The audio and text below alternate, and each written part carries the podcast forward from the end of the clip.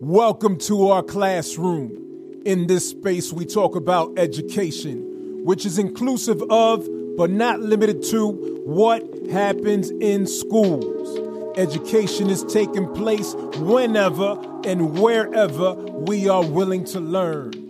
I am your host, Roberto Germán, and our classroom is officially in session.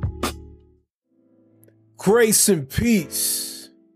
Today, we're getting into part two of a three part series in which we are breaking down excerpts of Because I Knew, a book that was published by author Umi Modeste from Brooklyn, New York.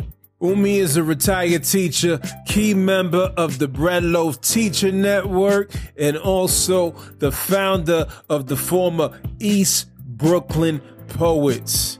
Excited to have Umi back in our classroom today.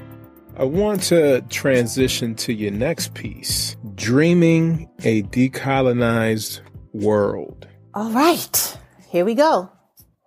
Dreaming a Decolonized World. I dream a world where applying for legal migration into the U.S. is simple and clear, especially for those seeking asylum and safety from violence, where the pathway to this country is open and inexpensive, not fraught with danger and exploitation, where former Border Patrol agents are multilingual border crossing facilitation agents who are trained to process immigration applications fairly and expeditiously. Where border patrol officers are there to keep weary travelers safe from predators. I dream a world in which DHS stands for Department of Hospitality and Safety, and ICE means International Cultural Exchange. Sueño un mundo donde la migra son las personas amables que se ayudan a través del sistema de inmigración y a su casa nueva. I dream a world where immigration detention centers are repurposed as welcome centers to help new arrivals connect with relatives, find jobs and secure homes, where the cells are transformed into safe, clean rooms in which families can stay together while their paperwork is processed, where immigration lawyers stationed at the welcome centers with interpreters by their side to help people understand their rights charge the travelers nothing because they are paid by the corporations that rake in millions of dollars in profits on the backs of immigrants, where there are classes for adults to start learning English and mental health services for those who are suffering. But in my dream world, the suffering will not be caused by the trip to or the very act of crossing the border. I dream a world where coyotes are only four-legged animals who sing in the night and cartels are out of business. I dream a world where border town means a place where newly arrived people can easily find work and housing, where there are schools that enroll children all year round, where there are teachers who speak the children's languages, where there are agencies to help immigrants move on or plant roots. I dream a world where a person que habla español and walks into the United States at La Frontera al Sur, or someone who parle français and drives across La Frontière Nord, or someone speaking English who flies into JFK Airport will be treated with the same dignity and respect. I dream a world where the current immigration industrial complex is dismantled and a new one is created that employs thousands of people to help thousands of people become productive members of the United States, to raise their families in peace and safety, to purchase homes and businesses, to then help thousands more after them. I dream a world where there are only human beings, not aliens. And your very existence does not constitute a crime just because your body has crossed an imaginary line. I dream. Yo sueño. J'ai rêvé. Punto. salute, salute, salute. Whew, that one gets me every time. yeah, profound, profound. Oh. Well, while you're in that state, Mm. I'm going to take the opportunity to be a little antagonistic. Resistors would say this is pie in the sky stuff. Th- This is fluff. This is this is too ideal. What would you say back to them? I say we can't be what we can't see. We can't achieve what we can't imagine. If we can't imagine a world of justice and freedom and safety and peace, how are we ever going to get there? How? How are we ever going to get there if all our young people know is strife and anger and violence? How are they going to lead us into a world of safety and peace and equity and inclusion? How? If we have them thinking that this is all imaginable, all imagination and, and not at all achievable, if we have taught our young people not to dream a world where they're safe, where their children are safe, where they can be whoever they want to be, then we have completely failed. We have completely failed. I strongly believe that if we can't imagine this world that I've written about, if we can't imagine a decolonized world, then we can never make things better. I'm going to keep pushing back again, Mm-hmm. thinking about folks that would listen to this and read this and put up some resistance because this is some of the stuff that we encounter in the work that we do and the content that we share. These folks are coming over the border, they're taking all our jobs. That is utterly ridiculous. That is utterly ridiculous. First of all, the whole And concept. they're getting opportunity. They're taking our jobs, and, and they're taking uh, our our children's spots in colleges. nonsense. It's reverse discrimination. Nonsense. First of all, we have to get out of this mentality that there isn't enough to go around. This is the wealthiest country in the world. That we have anybody hungry and homeless in this country is ridiculous. The thought that if more people come into this country, that there are going to be fewer jobs, that is utter nonsense. First of all, the vast majority of people who come into this country start off working at the lowest level jobs, the lowest level jobs that high school graduates in the United States don't even want to work. And when they, when people first come to this country, depending on the way in which they come, they can't work at first. They can't work until they get a work permit. And then when they get a work permit, they're starting at the lowest level jobs by and large, unless they come in on a student visa and they're going to be engineers or something like that. We have people in this country driving taxi cabs who have PhDs in their home countries. Ain't that something? Be, but because their their level of literacy in their home language does is not the same as their level of literacy in English, they have to start as a taxi driver because they can read enough English to pass that test until they develop their English well enough to pass the certification exams in this country. So how many United States high school graduates want to be taxi drivers, want to be custodial service people, want to work in hospitality in a hotel? And then we can have a whole other conversation about the pushback has to do with the color of your skin, what country you're coming from, which border you're crossing, Because if you're flying in from um, an English speaking or French speaking country or Danish country in Europe, you're not getting the same pushback that you're getting if you're coming across the southern border from Mexico, Panama, Haiti, Dominican Republic.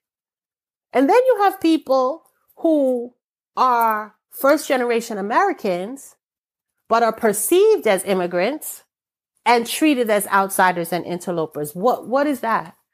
What is this entire country was founded by pushing the indigenous people off the land that they had cared for and preserved for generations in the name of pioneering. Do please hear the air quotes in my intonation. In the name of homesteading, indigenous people pushed off their lands.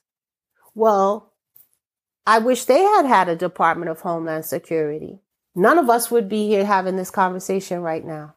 So this country was built on raping and pillaging the land, pushing the, the native people off the land, forcing them into reservations, and then importing human cargo and forcing them to work the land that had been stolen from the indigenous people of the land. So when I hear somebody who calls themselves an American talking about these immigrants are coming here and taking our jobs and taking up our children's positions in college, et cetera, et cetera, I have to say to them, you don't know your history. You're ignorant and you don't know your history. It makes me so angry. But in order to teach, I have to quell that anger and present the facts. That's that's some good self regulation. Takes a lot. I, I, I credit you. That's awesome. Modeling the example for our, our teachers and our learners. And I want to say something particularly, I want to speak to the college um, conversation. The idea that immigrant students are taking up the seats for American born college students. Utter nonsense. I am also a college advisor, and I can tell you so many colleges in, colleges in the United States are under enrolled for one thing, and they would love to have somebody fill those seats. Yeah, Number two, colleges are struggling. That's right, especially since COVID. Number two, immigrant students, if they are not yet documented, have to pay full tuition and don't get scholarships unless they that particular school has scholarships designed for undocumented students. So if a student is an immigrant student who, who doesn't have their papers yet, they're paying full tuition for the most part. That's one thing. For another thing, they know they have to work harder than everybody else just to stay because who's paying that money to flunk out? Well, so our kids work just as hard. Nonsense. Any student who comes to this country and is struggling just to stay in this country knows how hard they have to work to keep their seat.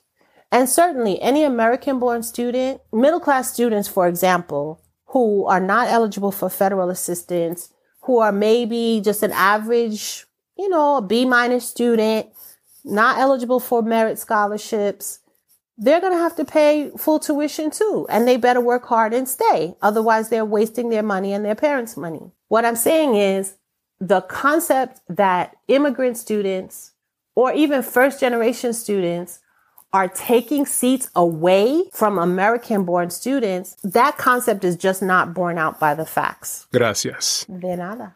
You worked in three languages into this piece English, Spanish, and French. Uh-huh. Talk to me about the, the third one. Well, I needed a lot of help with that part because French is not in my repertoire at all. My my languages are English, American Sign Language, and Spanish in that order of understanding. But just because my primary experience with students who are immigrants are students who come from English, Spanish, and French speaking countries. I realize also that because of the media and because of the administration of President number 45, a lot of people in this country have a misconception that all immigrants come from the southern border. They're all Mexican. They're all sneaking across the border. So I wanted to make sure that I didn't only use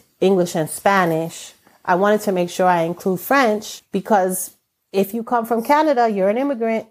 If you come from France, you're also an immigrant. So let's get this idea out of our head that all immigrants are Spanish speaking, brown skinned, and cross at a southern border. All right. What's the most promising line in this piece for you? Ugh. One? Hmm. Can I choose a stanza instead of a line? Sure. the stanza that says, I dream a world where a person que habla español and walks into the United States at La Frontera al Sur, or someone who parle français and drives across La Frontera Nord, or someone speaking English who flies into JFK Airport will be treated with the same dignity and respect. Why that stanza? Because if we all just treated each other with dignity and respect. It seems so simple. It's basic humanity. I don't know you. You haven't done anything to me. You're a human being. I'm a human being. So I'm going to treat you with dignity and respect. You treat me the same way and we'll get along just fine. And also, it's that stands out to me because I know that there have been instances where people are immigrants are treated differently based on how they arrived. It, Sad reality. Yeah, like so if you walked across the southern border in California as opposed to flying into JFK airport and speaking very clear English because you come from an English speaking European country, your experience at customs is going to be different. I am an American born person with an American passport. I have flown back into this country accompanied by friends who have passports from different countries, but who are United States residents and witnessed the different way we were treated once separated. I've seen it with my own eyes. I've experienced it myself. That stanza to me could be its own piece. Deeply frustrating mm-hmm. and reinforces the, the need for this lived out dream of a decolonized world. Thank you for sharing. Now, let me tell you about the unit. Before you even ask, I'm so excited. So, this was a unit that uh, I worked on with the new the new museum in New York City. So we had a teaching artist, and what the students did was we started off with just a conversation. If what are the social issues that are most pressing in your lives. After much discussion, we came up with immigration issues. Many of my students are first gen or immigrants themselves. Okay, we talked about immigration. We had a social studies teacher come in and talk about what immigration reform means depending on who says it, how what Obama meant by immigration reform, what Jimmy Carter meant by immigration reform, based on what 45 meant by immigration reform, how that was totally, all of those things are different, and what immigration reform would look like to them. We talked about some of their families' um, personal experiences. And because it's New York City and it's, you know, a salad of different cultures, we had students whose parents had um, infused them with that idea of immigrants are taking jobs and taking seats and stuff. But here they are in a classroom with people who, with whom they had developed friendships and they never even realized that the person that they were hanging out with at lunchtime was indeed an immigrant. So just that exposure alone helps us treat one another with dignity and respect. So that was the discussion and social studies piece. And then with the teaching artist, the students conceived of their world. And with, what did they use? They used poster board, markers, paint, glue, and clay to create 2D and 3D representations of what their world would look like. And we gave them the option, depending on how they felt m- most confident in their artistic expression, to either write first and then create the 2D or 3D world or do it in the reverse. So interestingly, most of them wrote first. So they wrote the world they dreamed of and then they created a 2D or 3D expression of that world. It was phenomenal. And then we multimodal. put yes, and then we put their artwork up in the new museum, and we had a whole um, opening night and reception with sparkling cider and little crackers, and everybody got dressed up, and parents were invited, and their artwork stayed up in the new museum for a week. What an amazing experience for, for those scholars, Mm-hmm. you know, to, to go through that whole process, but then to have the opportunity to have it displayed in the new museum and for, for the family and friends to see it. I love it. I love it. I love it. I want to see more schools do things like that. Mm-hmm. Thank you. Yes. As always, your engagement in our classroom is greatly appreciated. Be sure to subscribe, rate the show, and write a review. Finally, for resources to help you understand the intersection of race, bias, education, and society, go to multiculturalclassroom.com. Peace and love from your host, Roberto Germán.